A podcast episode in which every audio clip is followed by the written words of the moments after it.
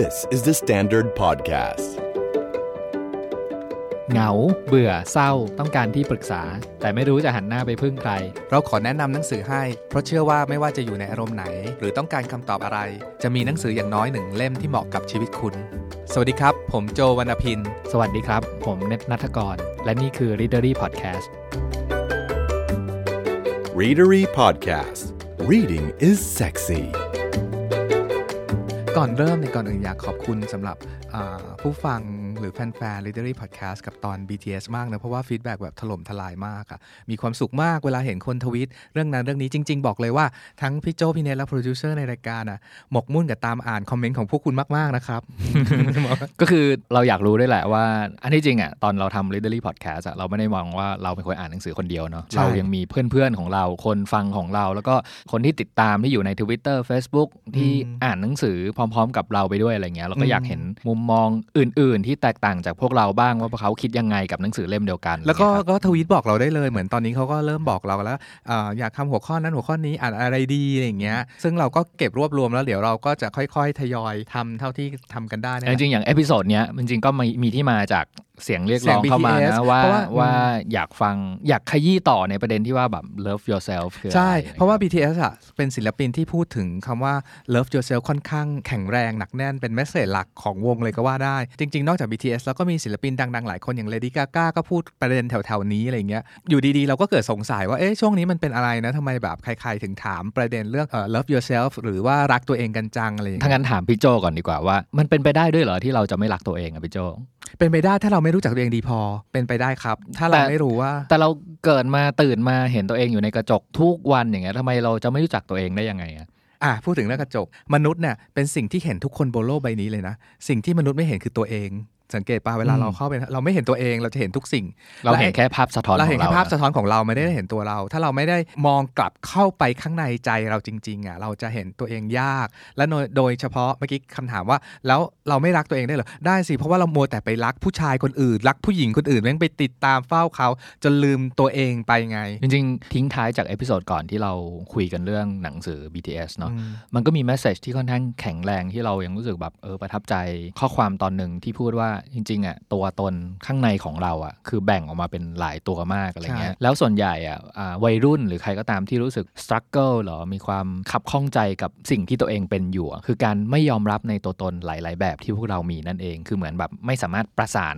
ความดีความชั่วความหลาย ๆ อย่างในตัวเราที่เป็นเราเนี่ยเข้ามาเป็นตัวเดียวแล้วยอมรับทุกตัวได้ เราขยี้ประเด็นนี้นะไอ้คำว่าตัวตนหลาย ๆ อย่างในตัวเราอะเราเข้าใจแล้วทำไมช่วงนี้ถึงพูดเรื่อง love yourself หรือรักตัวเองกันจังอะไรเงี้ยเพราะว่า ช่วงเนี้ย ปีพศแถวๆเนี้ย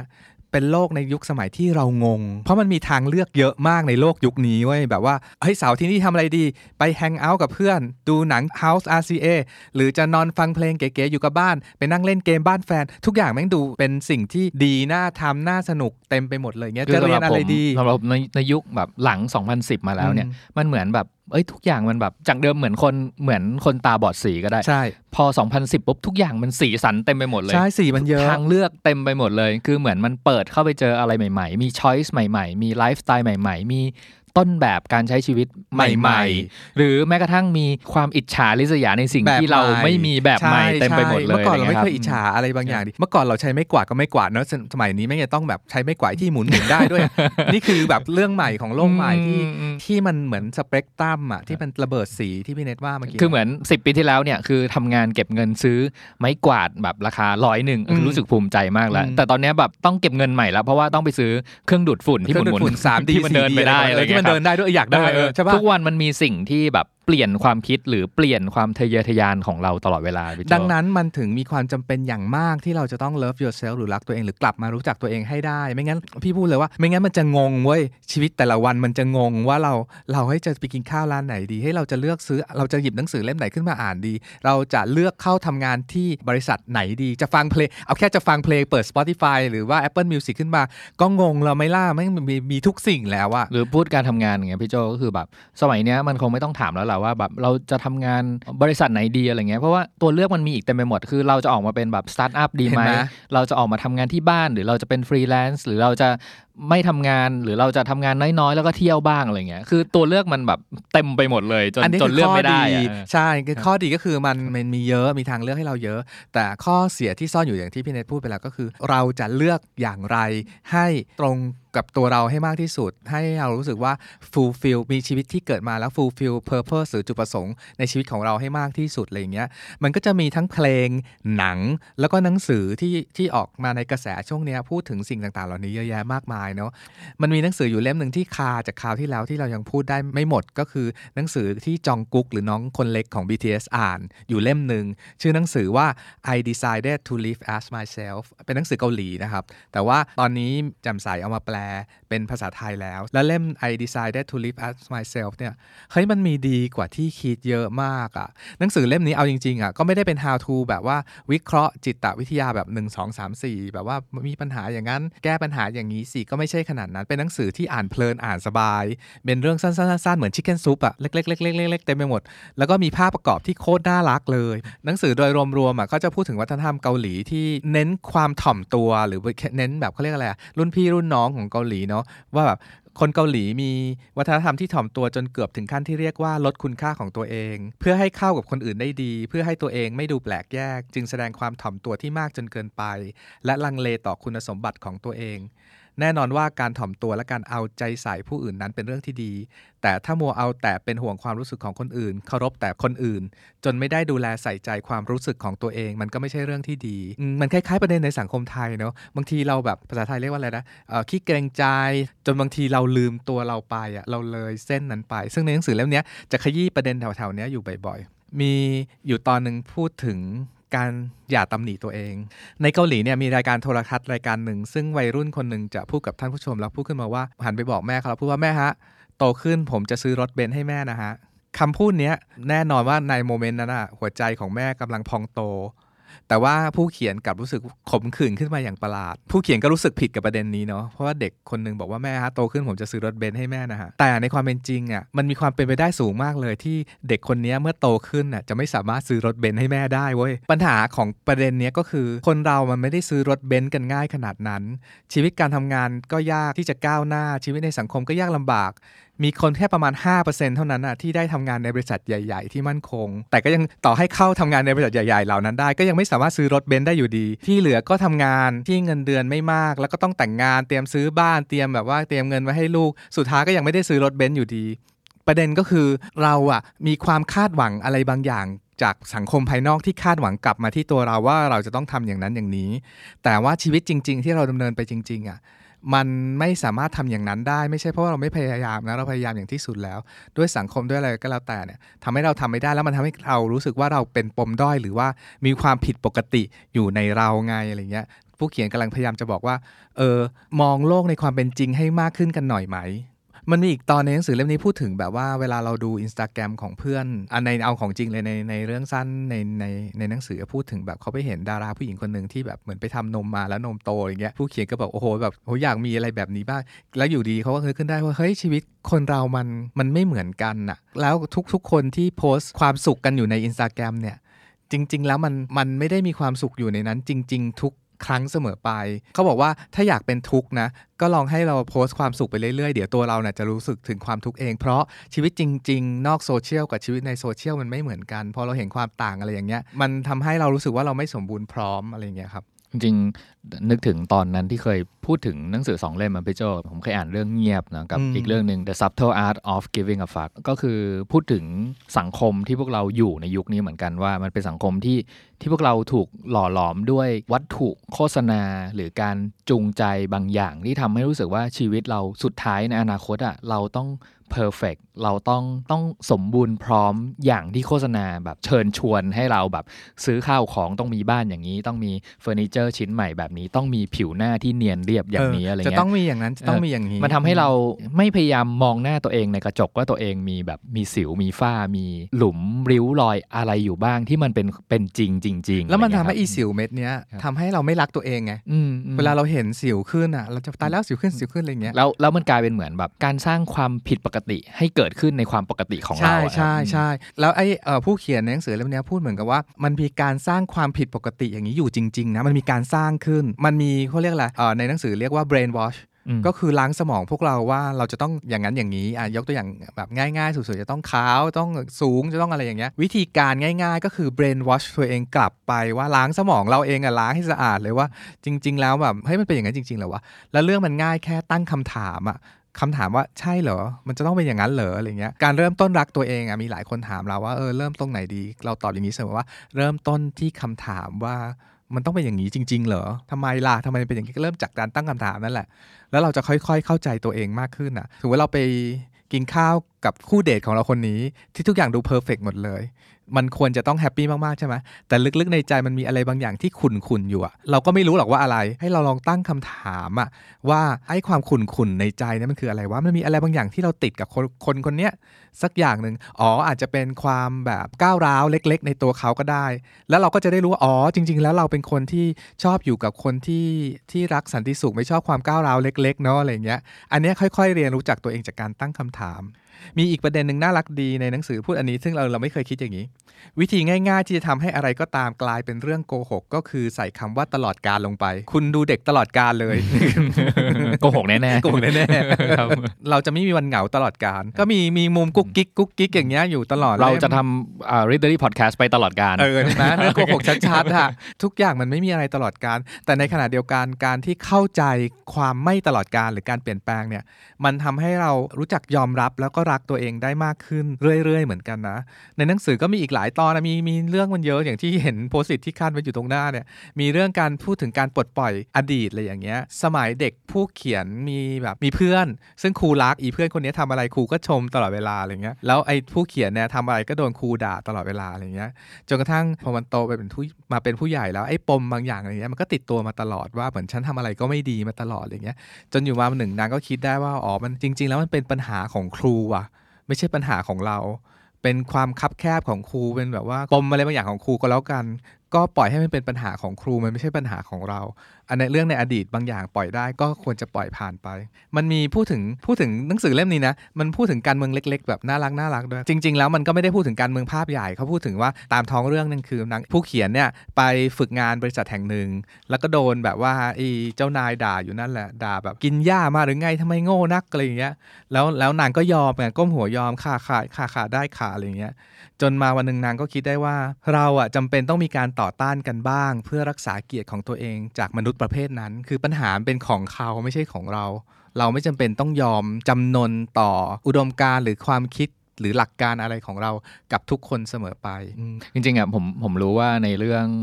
อ่านหนังสือเล่มที่พี่โจอ่านเนี้ยมันน่าจะมีเรื่องเล็ก ๆ น้อยๆที่เขาแบบหยิบขึ้นมาหยิบยกขึ้นมาเป็นตัวอย่างให้เราเห็นค่อนข้างเยอะเนาะแต่ว่าอย่างจากที่พี่โจอ่านทั้งเล่มแล้วนะครับ main concept ของมันที่จะสามารถแบบสรุปให้เราฟังว่าว่ามันคืออะไรบ้างอะมันมันมีออกมายังไงครับมี 2 ประเด็นครับประเด็นแรกคือการเข้าใจรู้จักความหมายเป้าประสงค์หรือเป้าหมาย purpose of life ของเราจริง ๆ ว่าว่าจริง ๆ แล้วเป้าหมายหรือว่าการมีอยู่ของชีวิตเราบนโลกใบนี้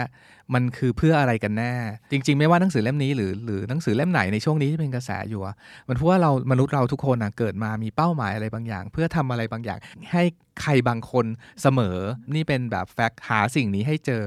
ประเด็นที่ 2 ก็คือต้องแยกให้ออกว่าความ รักตัวเองไม่ได้หมายถึงการเห็นแก่ตัวทำอะไรทุกอย่างเพื่อตัวเองเนาะหนังสือเล่มนี้เน้นมาก ๆ เลยว่า การที่เราจะรู้จักเป้าหมายเมื่อกี้ที่เรา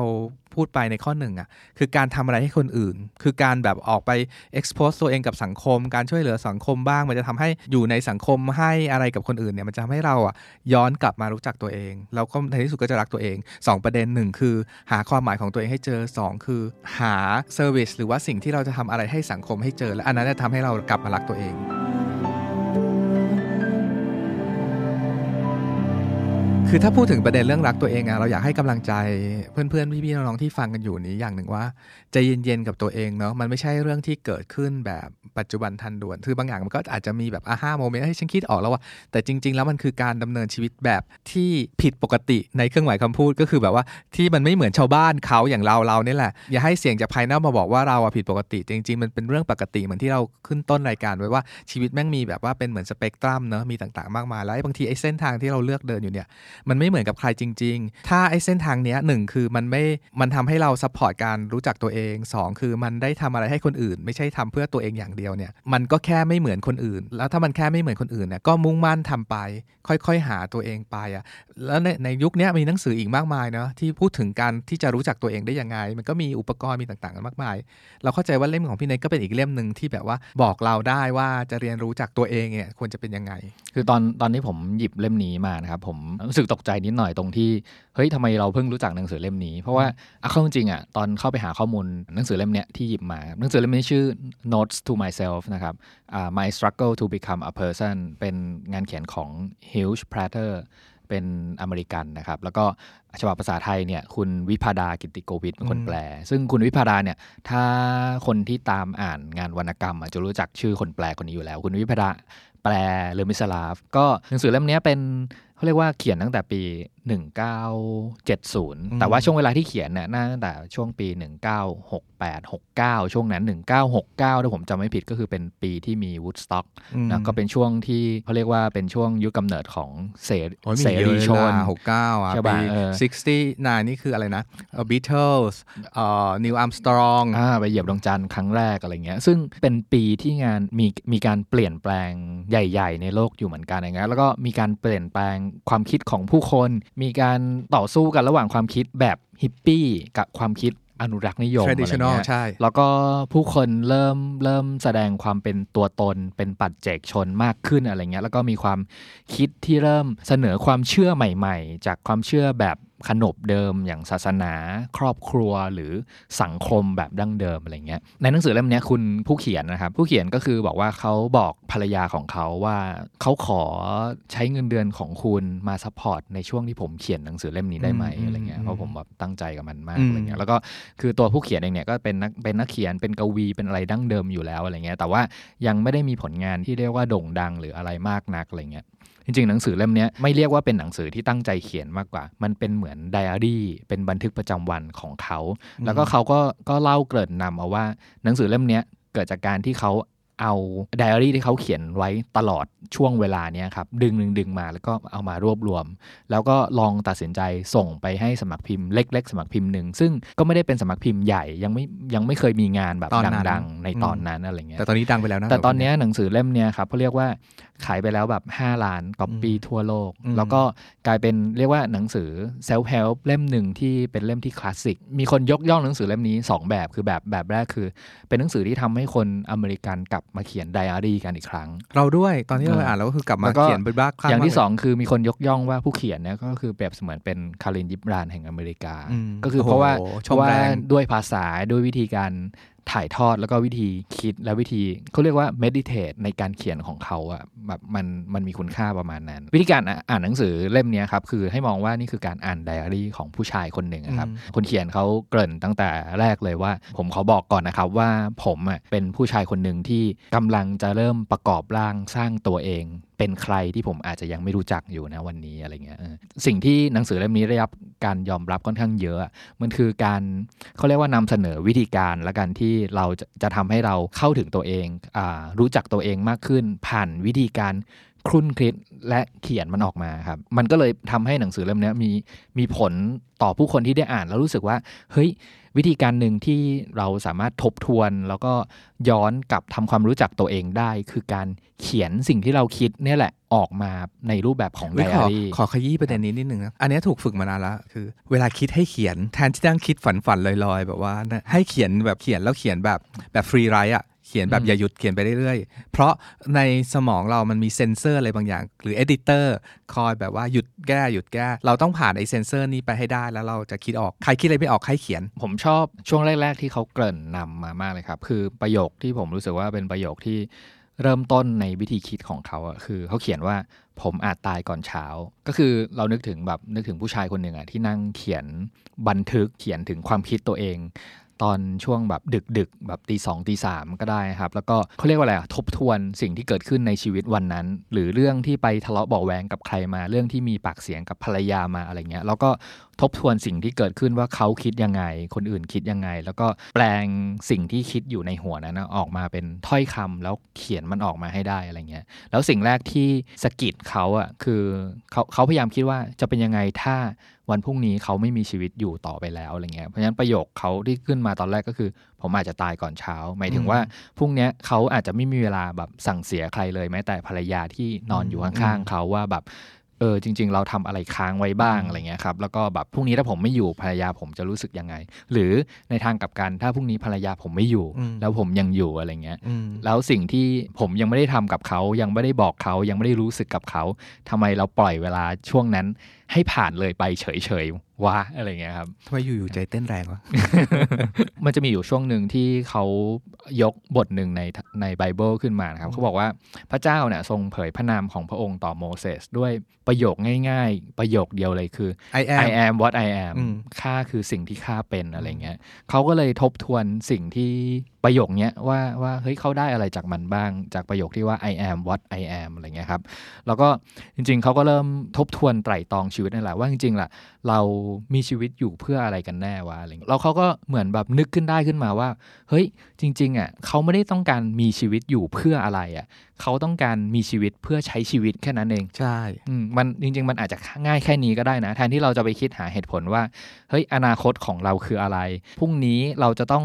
เป็นอะไร จะมีอนาคตที่ยิ่งใหญ่ไหม หรือ เฮ้ย ตายแล้วพรุ่งนี้จะต้องมีอุปสรรคอีกมากมาย จะต้องแบบเจอความทุกข์แสนสาหัสอีกมากมายเลยเงี้ย คือมันเหมือนกับพวกเราอะกังวลกับการที่จะหาเหตุผลเพื่อที่จะมีชีวิตต่อ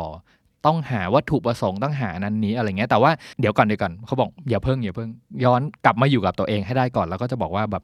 เราอะไม่ได้ต้องการอยู่มีชีวิตอยู่เพื่ออะไรหรอกเราต้องการที่จะใช้ชีใช้วิตชีวิตอ่าเอาเอาแค่ง่าย ๆ ก่อนว่าเราเราจะมีพรุ่งนี้อยู่เนี่ยเพื่อเราจะใช้ชีวิตนะเอาแค่นี้ก่อนเลย การคิดถึงนะอนาคตที่พี่เนทพูดเมื่อกี้เนี่ยมันคือความกังวลใจ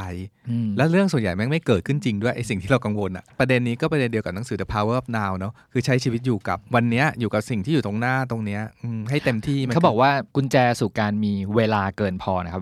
เราพูดถึงแบบวันนี้พรุ่งนี้อนาคตแล้วนะแล้วก็พอพูดถึงแบบพวกเนี้ยมันจะมาพร้อมกับเวลาที่เราไม่รู้เลยว่าแบบเอ้ย เราจะมีพรุ่งนี้อีกกี่วัน เราจะมีพรุ่งนี้อีกกี่ปีหรือแบบเราจะแก่ไปจนอายุ 60 70ไหมอะไรเงี้ย แต่เขาบอกว่าแบบเฮ้ยกุญแจสู่การมีเวลาเกินพออะมันคือการผ่อนคลาย แค่นั้นเลย เวลาคือการเปลี่ยนแปลง ผมจึงมีเวลามากกว่าเวลาตามนาฬิกา เมื่อผมยืดหยุ่น การควบคุมอย่างเข้มงวดหมายถึงเวลาน้อยลง เพราะเปลี่ยนแปลงน้อยลง ผมสามารถยืดชีวิตโดยอยู่ห่างจากคำสอนตายตัวหรือร่องที่เคยชิน คือเขาเล่าว่าแบบจริงๆอะพวกเราอะถูกหล่อหลอมให้ตัดสินวันเวลาของพวกเราด้วยจำนวนความสำเร็จที่พวกเราบรรลุอืมซึ่งเขามองว่ามันมันไม่ใช่อะมันนอนเซนมากๆอะเขาบอกว่าเฮ้ยจริงๆอะผมสามารถไปจุดที่ผมสามารถมีความสุขโดยการนอนบนพรม แล้วก็เก็บขี้ได้ที่อยู่บนพรมนั้นอะไม่ต้องทะเยอทะยานมากกว่านี้ก็ได้นี่ หรือเขาบอกว่าแบบเขานอนกอดแมวไว้ในอ้อมแขนให้มันหลับได้อย่างเงี้ย นี่คือช่วงเวลาที่เขามีความสุขแล้วทำไมเขาจะต้องทะเยอทะยานไปมากกว่านี้อืมอะไรเงี้ยครับอืมอืมจริง ๆ หนังสือเล่มเนี้ยเป็นมันเป็นเหมือนการ meditate อย่างหนึ่งนะคือ meditate ในการใช้วิธีแบบครุ่นคิดอะนะครับว่าว่าเราคือใครไอ้แล้วก็แวดล้อมของเราอะมีอะไรที่มีกระทบอะไรกับเราบ้างอะไรเงี้ยแต่สุดท้ายมาสักพักหนึ่งเขาจะบอกว่าเฮ้ยจริงๆอะปัญหาของผมคือการวิเคราะห์ชีวิต แทนที่จะดำรงชีวิตว่ะอะไรเงี้ยใช่เออรู้สึกว่าพอวิเคราะห์ตัวเองไปสักพักหนึ่งจะเริ่มรู้สึกว่าแบบเฮ้ยเราเสียเสียเวลาวิเคราะห์ตัวเองทำไมเราเราทำไมไม่เอาเวลาที่วิเคราะห์เนี้ยไปใช้ชีไปวิตใช้ชีวิตกันสักทีอะไรเงี้ยครับอืมผมผมชอบอยู่ตอนหนึ่งที่ที่เขาพูดถึงการถูกวิจารณ์โดยบุคคลอื่น เขาบอกว่าผมไม่ได้ด้อยลงเมื่อคนอื่นวิจารณ์ผม มันไม่ใช่การวิจารณ์ต่อผม แต่เป็นการคิดเชิงวิจารณ์จากพวกเขา พวกเขากำลังแสดงให้เห็นความคิดและความรู้สึกของเขาเอง ไม่ใช่ตัวผม ซึ่งอันเนี้ยผมว่าพวกเรามีประสบการณ์ค่อนข้างเยอะ ในอ่า Facebook ในในการถูกวิพากษ์วิจารณ์ใช่นะครับเอออมคือมันไม่ใช่แค่แบบการใช้โซเชียลหรือการอะไรอืมพวกเนี้ยกับเพื่อนกับใช่พ่อแม่กับสังคมอ่าในโรงเรียนในมหาลัยในที่ทำงานของเราอะเราเราไม่สามารถเลี่ยงการถูกวิพากษ์วิจารณ์เราได้เลย เราอยู่ในสังคมที่เขาไม่ลังเลเลยที่จะบอกจุดเสียของเราเฮ้ยอืมแกอ้วนขึ้นป่ะเฮ้ยแกทำไมดำจังช่วงนี้ เราอยู่ในสังคมแบบนี้ แล้วแล้วในบางระดับของการวิพากษ์วิจารณ์อะมันข้ามไปถึงการล่วงละเมิดถูกการบูลลี่เสมอนะครับซึ่งซึ่งพอมันไปถึงระดับนั้นน่ะอันนี้แหละที่มันจะมาแบบมีผลต่อตัวตนของเราค่อนข้างเยอะ ถ้าเราไม่ไม่รู้จักแก่นของเราจริงๆอะว่าจริง ๆ แล้วตัวเราคืออะไร การวิพากษ์วิจารณ์เหล่านั้นมันคืออะไรคุณฮิวช์เนี่ยก็เลยนำเสนอว่าจริง ๆ ตัวเราอะมันไม่ได้ด้อยลงไปเมื่อถูกคนอื่นวิพากษ์วิจารณ์นะอย่างที่บอกว่าคำวิพากษ์วิจารณ์นั้นเราต้องมองแค่ว่ามันคือการแสดงความคิดเชิงวิพากษ์จากบุคคลอื่น มันไม่ได้มาแบบเหมือนเป็นสิวเซาะร่องแบบร่างกายของเราให้ไม่มีให้สึกหรอไปเลยอะครับคำถามที่คนชอบถามแล้วมันต่างยังไงกับการฟังวิพากษ์วิจารณ์ดี ๆ คนแบบแนะนำเราดีๆ กับคนแนะนำเราไม่ดี อันเนี้ย ขอบคุณพระเจ้าที่สร้างมนุษย์ให้เป็นสิ่งมีชีวิตที่มีอารมณ์ความรู้สึก ให้ลองฝึกจับอารมณ์ความรู้สึกตัวเองเนาะสมมติถ้าเราแบบฟังคำวิจารณ์อะไรบางอย่าง แล้วรู้สึกว่าตาสว่างขึ้นปิติสุขมีแบบเฮ้ยจริงด้วยว่ะทำไมเราไม่ทำเป็นอย่างนั้นทำไมเราเป็นอย่างนี้เฮ้ยเฮ้ยที่ผ่านมาเราเราเป็นอย่างนี้เหรอเฮ้ยต่อไปแล้วเราถ้าเราแก้ตรงนี้เราจะดีขึ้น ถ้าแบบเอียงไปในความรู้สึกทางบวกอะ่ะอันนี้เป็นคำวิจารณ์ที่ดีที่เราเอาเข้ามาปรับปรุงได้ แต่ถ้าแบบโดนฟังวอร์ดดิ้งอะไรบางอย่างต่อให้เขาพูดว่าเฮ้ยแกฉันไม่ห่วงแกนะทำไมช่วงนี้แกแบบว่าเลวซามต่ำช้าอะไรก็แล้วแต่สักอย่างแล้วเรารู้สึกว่าเฮ้ยมันข้างในแม่งปั่นป่วนมีอะไรบางอย่างอันเนี้ยเขากำลังด่าตัวเองไม่ต้องรับเข้ามาเลย เคยได้ยินมาว่าจริง ๆ แล้วการวิพากษ์วิจารณ์ผู้อื่นอะมันคือการพูดในสิ่งที่เราไม่ชอบในสิ่งที่เราเป็น มีอยู่ตอนหนึ่ง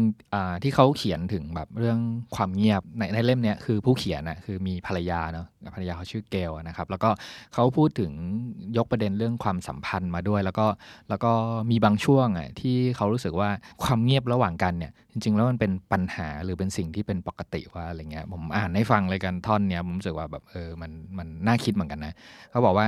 ผมหวาดหวั่นความเงียบของคุณ กลัวความหมายที่มันอาจจะสื่อ มันอาจหมายความว่าคุณเบื่อหรือหมดความสนใจ หรือคิดไปเองเกี่ยวกับผม โดยไม่มีผมชี้แนะ ผมเชื่อว่าตราบเท่าที่ผมทำให้คุณพูด ผมจะรู้ว่าคุณกำลังคิดอะไรอยู่ แต่ความเงียบก็อาจหมายได้ถึงความวางใจ และความเคารพซึ่งกันและกัน ความเงียบยังอาจหมายถึงการมีชีวิตและยอมให้มีชีวิต คือความชื่นชมว่าผมเป็นผมและคุณเป็นคุณ ความเงียบนี้เป็นการยืนยันว่าเราอยู่ร่วมกันแล้ว ในฐานะคนสองคนคำพูดอาจหมายได้ว่า ผมอยากทำให้คุณเป็นเพื่อน และความเงียบสามารถหมายได้ว่า ผมยอมรับแล้วว่าคุณเป็นเพื่อน ผม wrap up จากการอ่านทั้งเล่มแล้วกันนะครับ คือมันเป็นหนังสือที่ เรียกว่าอ่านยากก็อ่านยาก อ่านง่ายก็อ่านง่ายอ่านอ่านยากในมุมของผมเนี่ย คือมันเหมือนกับเรากำลังพยายามอ่านความคิดของคนคนหนึ่งที่เขาพูดออกมาแบบอย่างซื่อสัตย์กับตัวเองอะไรเงี้ย ทีนี้พอมันเป็นกระแสความคิดเนี่ย บางทีเราจะ อาจจะตีความยากนิดนึงอะไรเงี้ยมันต้องอ่านซ้ำหลาย ๆ รอบอะไรเงี้ยแต่ว่าความง่ายของมันเนี่ยผมรู้สึกว่าผมค่อนข้างเข้าถึงกับสิ่งที่เขาพยายามถ่ายทอดออกมานะเหมือนเราเราคุยคุยกับใครสักคนหนึ่งอะไรเงี้ยบางทีอะเราอาจจะไม่เข้าใจทุกคำพูดที่เขาแบบพูดออกมาครับแต่บางทีอะเราเซนส์ถึงความรู้สึกในสิ่งที่เขาพยายามถ่ายทอดออกมานะครับบางทีบางทีสารที่เราอาจจะได้รับอะมันอาจจะไม่ได้มาจากการที่เราตีความตามประโยคตามตัวอักษรที่เขาพูดออกมา แต่เซนส์บางอย่างนะครับมันถูกสื่อออกมาจากถ้อยคำทั้งหมดที่เราได้อ่านไปทีละวันทีละวันอันแบบประเด็นยคบถ้าประเด็นนี้ก็จำไว้เลยว่า ผมชอบอีกอย่างหนึ่งคือ หนังสือเล่มเนี้ยมันเหมือนมันเหมือนกับไดอารี่ที่มีคนแบบสะสมใบไม้ดอกไม้แล้วก็มาแปะติดไว้ในแบบสมุดบันทึกอะครับเพราะว่าหนังสือมันจะขั้นด้วยรูปใบไม้ตลอดเวลาเลยคือแต่แต่ละตอนตอนสั้นๆ มีอยู่ประมาณสัก2อสามย่อหน้าเองนะครับ แล้วก็เหมือนกับ 300-400 คืนที่เขาพยายามคิดถึงว่าตัวตนของเขาคืออะไรเนี่ยเขาจะเขียนถ่ายทอดออกมาแบบ เป็นท่อนสั้น ๆ ไม่ได้ปฏิปต่อเป็นเรื่องราว หรือเป็นหัวข้อหลักๆ ว่าเขาพูดถึงหัวข้ออะไรบ้างอะไรเงี้ยเพราะฉะนั้นวิธีสิ่งที่จะแนะนำในการอ่านหนังสือเล่มนี้นะครับคือเอาเอาในมุมผมผมแล้วกัน ผมรู้สึกว่าเราควรจะอ่านเล่มนี้ไปทั้งเล่มก่อนในในทีแรกเนาะแล้วก็เมื่อไหร่ก็ตามอะคือวางหนังสือไว้ใกล้ๆตัว แล้วก็มาพลิกเปิดโน้ตไว้ในในหน้าที่เราประทับใจก็ได้ แล้วก็ในวันที่เราอยากคุ้นคิดถึงมันว่าเฮ้ยประเด็นนี้มันคืออะไรวะอะไรเงี้ย กลับเข้าไปอ่านอีกทีหนึ่งครับ แล้วก็บางวันมันจะเป็นคำตอบในวันที่เรารู้สึกสตั๊กเกอร์อะไรบางอย่างกับวันที่ผ่านมาได้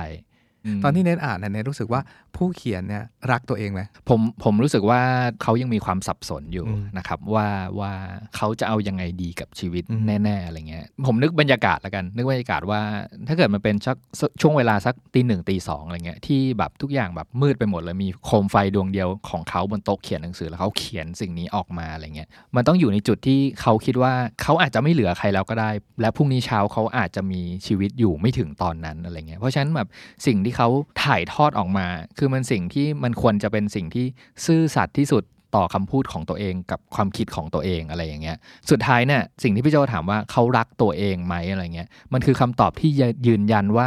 สิ่งที่เขาคิดทั้งหมดเนี้ย คือเพื่อการที่จะมีชีวิตอยู่ต่อในวันพรุ่งนี้อีกวัน เพื่อเพื่อใช้ชีวิต อันนี้ผมว่าเป็นคำตอบที่ดีที่สุดแล้วว่าแทนที่จะตอบตรงๆ ว่าเฮ้ยรักตัวเองสิอะไรเงี้ยคือคือเขาอะตอบให้ให้ให้เราแล้วจากการที่เขาบอกว่า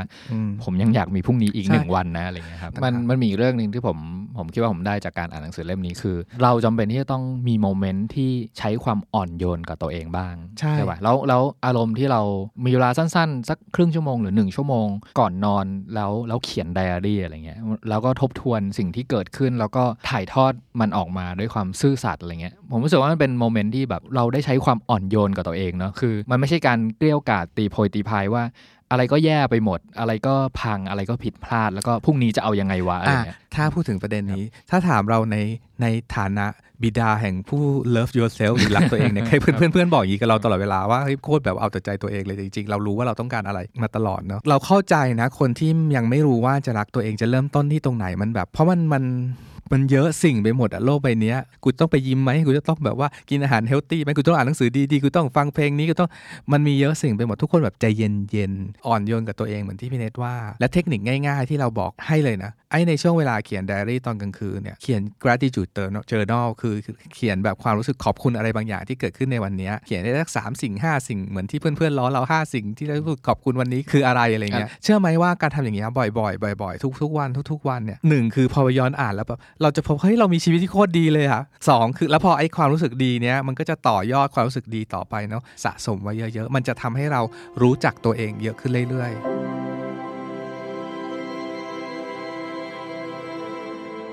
ยังมียังมีอีกสองเล่มที่ผมอยากพูดถึงในตอน Love Yourself เนี่ยพี่โจฉันมีอีก 30 เล่มเลยก็คือคือเล่มเนี้ยเป็นหนังสือที่ที่ดังมากในช่วงนี้ แล้วก็คือมันเป็นหนังสือเขาเรียกว่าเป็นแบบ modern poetry ละกันของรูปิกอนะครับ ชื่อ Milk and Honey กับ The Sun and Her Flowers ถ้าใครเปิดอ่านหนังสือทั้งสองเล่มเนี้ยก็รู้สึกแบบตัวหนังสือน้อยจังเลยไม่ใช่ ก็ก็มันเป็นหนังสือที่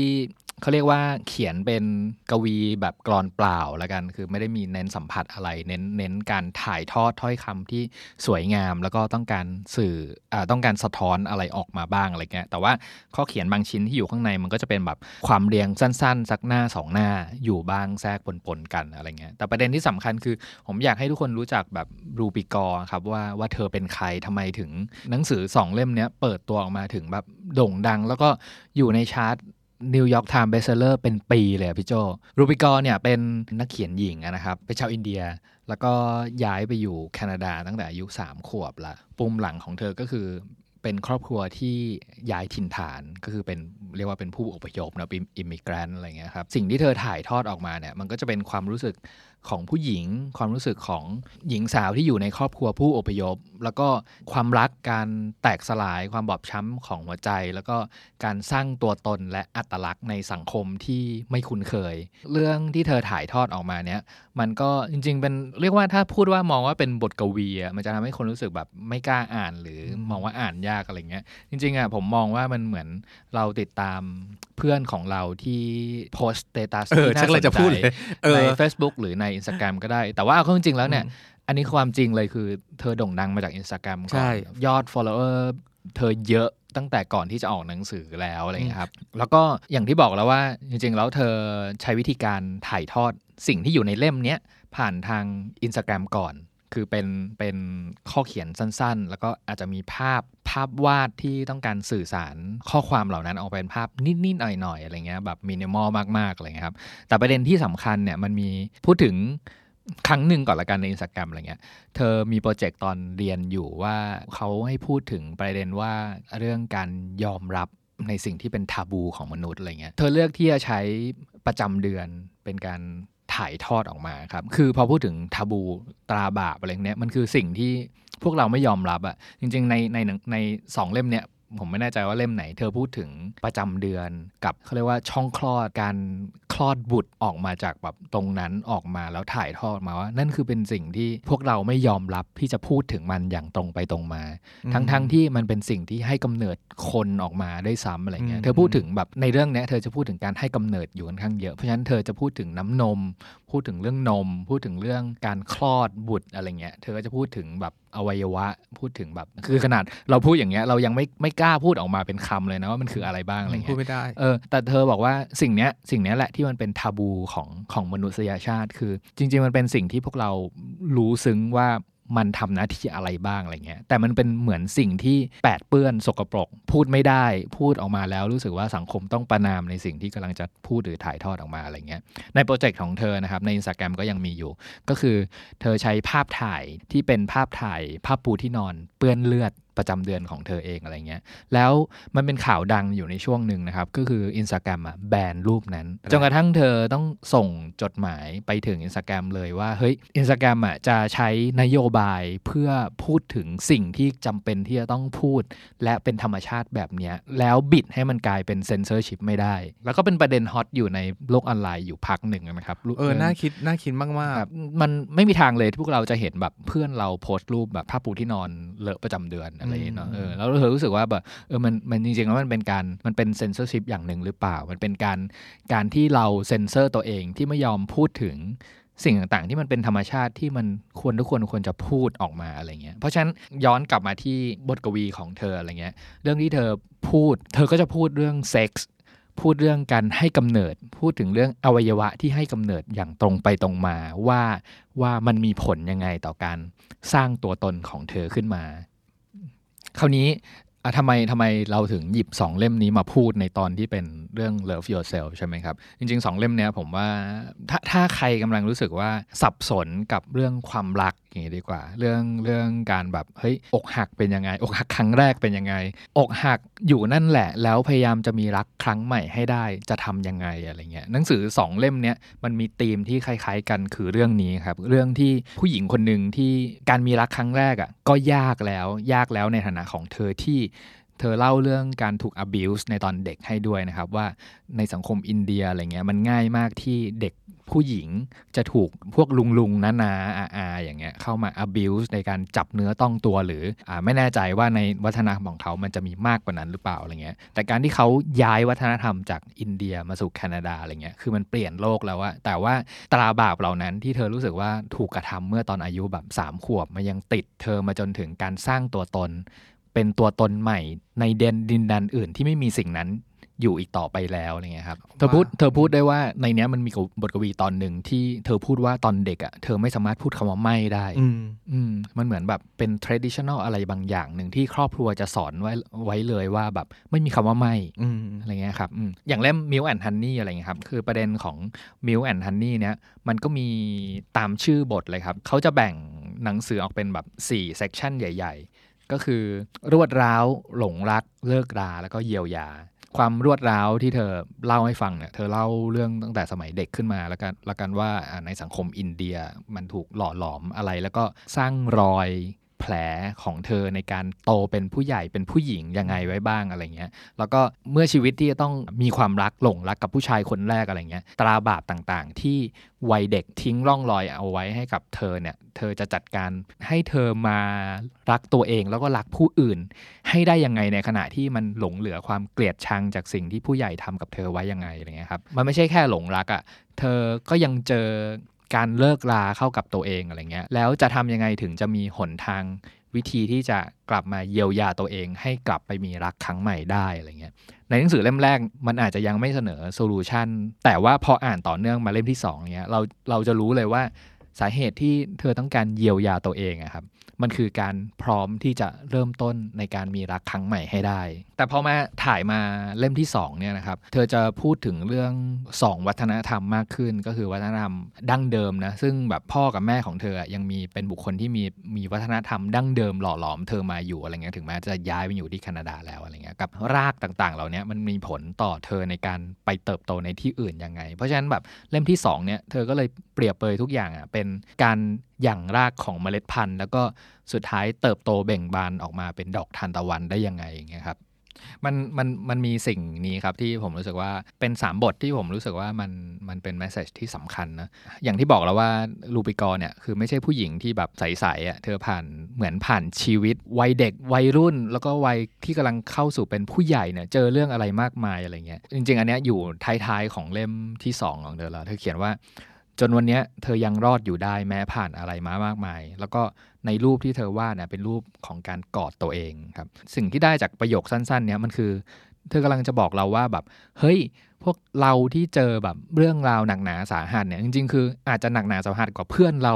เยอะแยะเลยทำไมแบบชีวิตฉันต้องเจออะไรมากมายขนาดนี้อะไรเงี้ยแต่วันหนึ่งอะเหมือนแบบให้อยู่นิ่งๆอะแล้วก็ลองคิดดูสิว่ากูยังไม่ตายว่ะกูยังแบบมีชีวิตมาถึงวันนี้ได้เนาะแล้วก็เขาจะบอกว่าในเมื่อฉันคือคู่ชีวิตอันยาวนานที่สุดของตัวฉันเองแล้ว ก็คงไม่แคล้วต้องฟูมฟัก ความรักและความสนิทชิดใกล้กับคนคนนี้ที่ฉันนอนด้วยทุกคืน ใช่ซิมเพิลเลยก็อยู่กับโจก็อยู่กับโจทุกคืนนะเราก็ต้องรักโจอะจะไปรักใครอะแล้วพักหนึ่งเธอก็จะบอกว่าฉันนี่แหละที่อยากฮันนีมูนกับตัวเอง เธอยังบอกได้ว่าเดี๋ยววันพรุ่งนี้เราก็ต้องเจอความเจ็บปวดอีกครับ แต่ว่าเธอบอกว่าสิ่งใดกันเล่าจะแข็งแกร่งกว่าหัวใจคนเรานี้ที่แหลกสลายซ้ำแล้วซ้ำอีกแต่มันยังไม่ตาย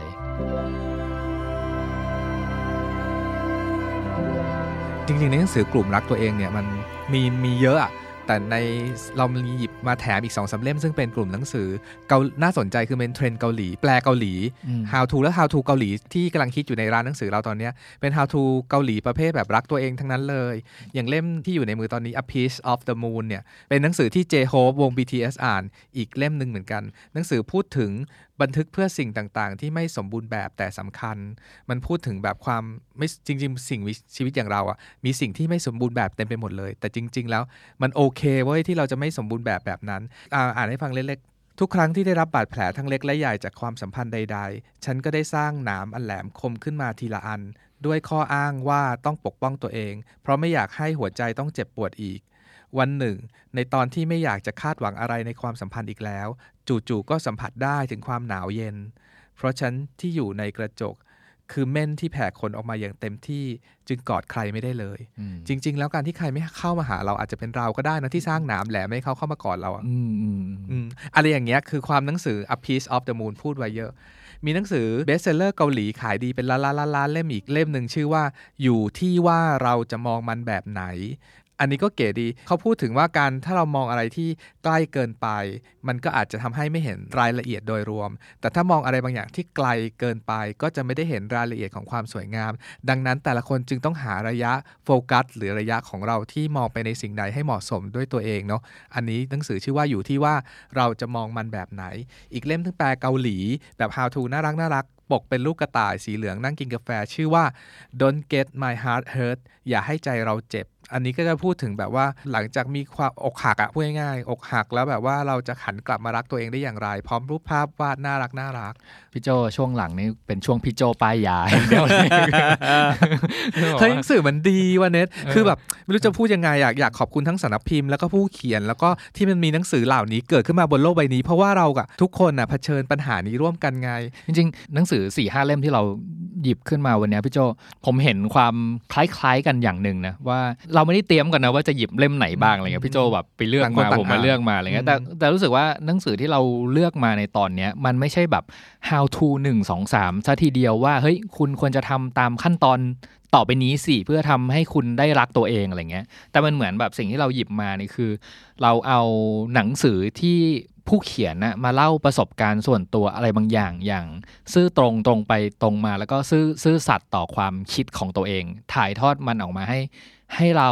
เข้าไปซึมซับความคิดเขา แล้วก็ย้อนกลับมาดูตัวเราว่า